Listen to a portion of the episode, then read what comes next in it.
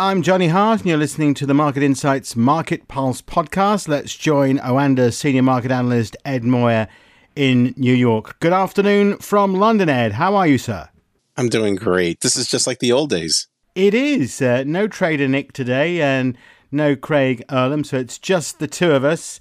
Uh, to coin a phrase, uh, let's reflect on the week first of all. And uh, all in all, a pretty bad week for stocks, was it not?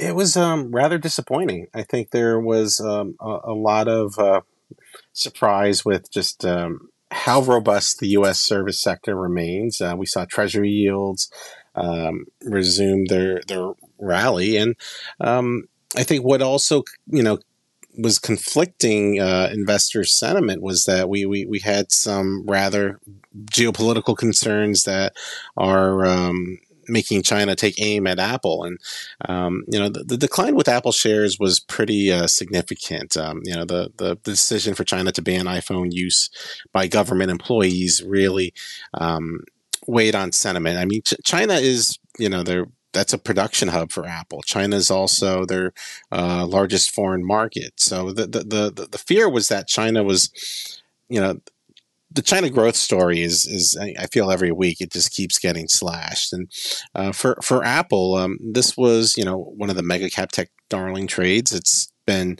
um, you know kind of uh, lumped in with those other um, AI stocks, and uh, we, we, saw significant weakness there uh, today on Friday. There is some buying of the of the dip, but um, it is somewhat refrained. So I think there's there's a, a lot of fear that you know that the outlook for Apple is going to struggle, and, and some of that is has mainly to do with um, not just you know sales with uh, China, but it's also Europe as their growth outlooks are, um, I think, uh, becoming a little bit more gloomier. And and also too, we have the iPhone 15 launch, which that is going to be key. You know, if they if the the new camera and uh, some of the uh, prospects of uh, how of much of a game changer the new watch will be. You know, th- this is going to be critical for Apple's you know um, future product uh, lineup. So um, I think investors are a little bit cautious on Apple, um, but I think in the end, it's it's it's going to be all about the economy, and, and right now there's there's rising risks for that. It is amazing, Ed, how the release of just one or two products from a company can affect the market so much. Very much so, and, and I, I, think when you you take a look at how Apple is positioned, uh, you know they've been seeing, um, you know, their latest earnings report was softer trends, and I think there's probably, um, you know, good reason to anticipate that, uh, you know, the consumer's a lot weaker, and uh, a lot of that is because of the Fed's rate hiking cycle. Um, I think when you take a look at the the cost of capital, we're we're starting to see businesses are struggling. It's it's going to be much higher. Uh, that's going to weigh on uh, the U.S. consumer and also corporate spending. So we're we're looking at an outlook where I mean I, I feel like the last couple of months we've been talking soft landing, soft landing. Um, it the, the, there's going to come a moment where it just gets ugly, um, and and and that's going to be the true test. So I mean will people refrain from buying a new uh, iPhone? Uh, you know, there's probably uh, a, a, good chance that that's the case. I think uh, one of the interesting uh, stories that I read was uh, when people were taking a look at how the Taylor Swift demand for concert tickets has been just insane. Um, when you take a look at some of the interest abroad, um, I, I, think in, in the UK, people were willing to spend up to a thousand pound on on tickets, but then when asked further, they had to highlight that they would need to get help to, to cover that. So I mean, we're looking at a very a much weaker global growth story. I think that it's it's pretty clear that for the U.S. coming back to this side of the pond, uh, we're going to start to see significant weakness in the data. Um, you know, whether it's, you know, there's several catalysts, student loan repayments are coming due, um, but households are running out of that excess savings. Um, if people are seeing their credit card bills go up, those rates are getting uglier and uglier. And if you are in the market for a house, uh, and I, I, don't want to get you started with housing because I know it's a lot worse over there. Uh, but um, you know, people are not going to be buying new homes or you know financing a new car. So the outlook is has really um, be, it's probably going to become a little bit more depressed. But you know, it's it's tough to to be all doom and gloom when you you're seeing so much robust uh, service sector data, as, as that's you know more than two thirds of the economy here. Um, but uh, I, I, think you know as as we start to see default rates rise. Um, that's when things will become a little bit more pessimistic. So I think you, you, have a lot of people. There's they're still kind of clinging on to that soft landing, but I think the the harsh reality is that things could get a lot uglier. Um, probably towards the end of the third quarter, but you know I, I think this is a market that uh, there's uh, people are people are going to be scrambling to to cash or you know parking their money, getting five percent um, if they can, and um, we're, we'll, we'll see what happens with Fed policy. But I think for, for now, the expectation is that uh, maybe they have one more left in them uh, as far as rate hikes go. But uh, this is, you know, this.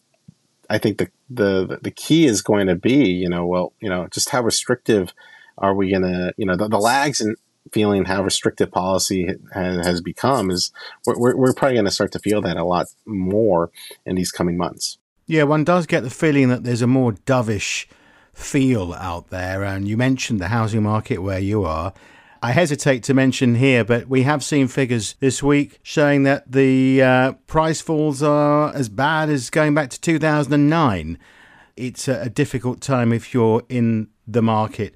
Staying with your side of the pond, though, Ed, I know you went to Canada, didn't you, for your holidays this summer? And uh, we've had some quite impressive payroll figures uh, from Canada today. Is anything to do with you?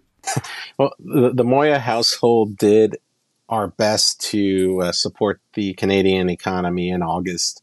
Um, I, I, think when you we were motivated, uh, little Susie got her passport, so we wanted it to put it to use.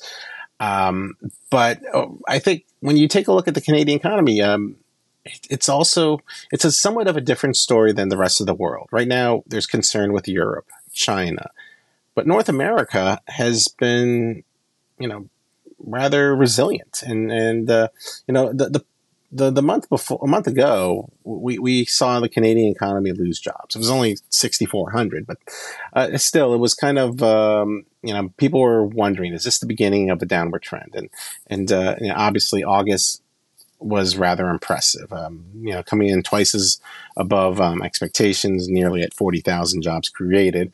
Um, this was just a, a, very impressive labor report. I think when you consider, you know, the, the, the growth in wages, you know, that was expected to dip to 4.7%. Instead, it rose from 5% to 5.2%.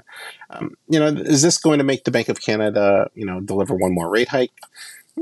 well, we'll need to see uh, a lot more um, robust data points to, to do that. But it does halt that, um, you know, that, that growing belief that they were done and that, that the economy was, you know, you know, heading towards a, a softer patch. So um, I think, you know, August is going to be one of those months that um, this is kind of where I think the peak of spending, the peak of travel, the peak of, um, of, uh, especially in North America, the, the, the peak of the consumer.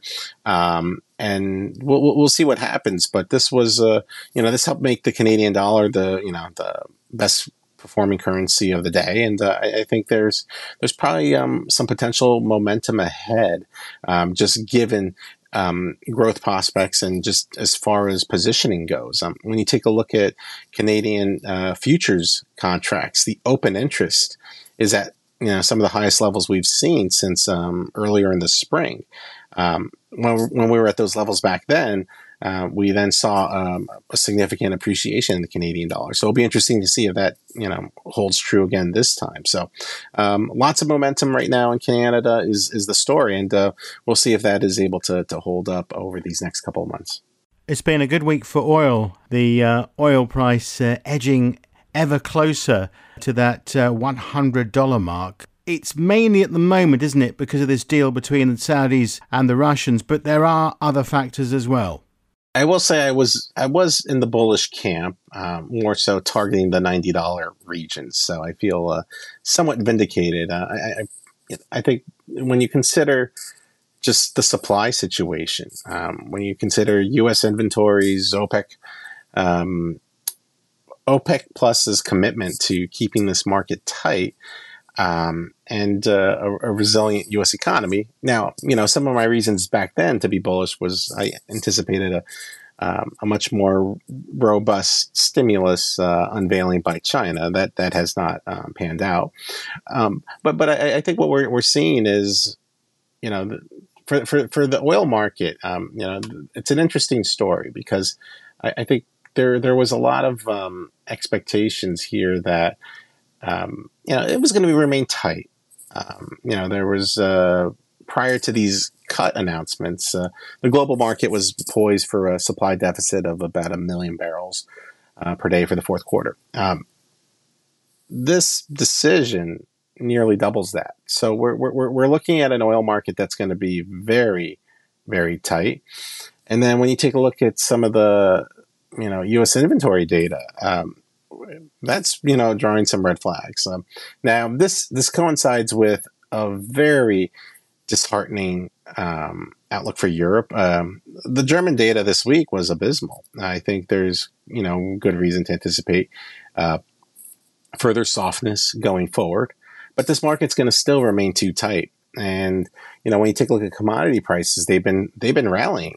Oil, natural gas, iron ore, um, and and I think there's good reason to anticipate that uh, while some of these are overbought, um, we, we we could still uh, see this uh, movement extend. Um, so the, the, supply side right now is uh, you know driving the story. Demand will eventually matter, and uh, eventually uh, be why you know this rally gets capped. But um, you know the risks of hundred dollar oil are back, and um, I, I, think that uh, what's what's going to probably draw more attention though is the non OPEC um, production, and that's rallying. Um, pretty, pretty significantly this year, and, and it should continue. So, while we're talking of that, you know, rather large uh, deficit in fourth quarter. I think first quarter, and everything will depend on the winter. So if you know if we have a cold winter, then you know $120 oil is, is pretty easy.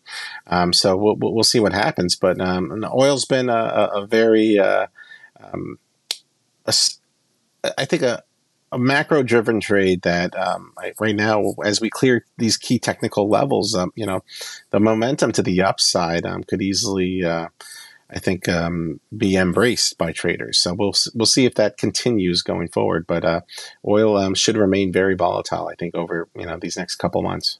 Okay, uh, very interesting uh, to hear, and uh, we'll no doubt get more from you in the next few days. Have a very good weekend, and speak to you soon. Thank you. You too.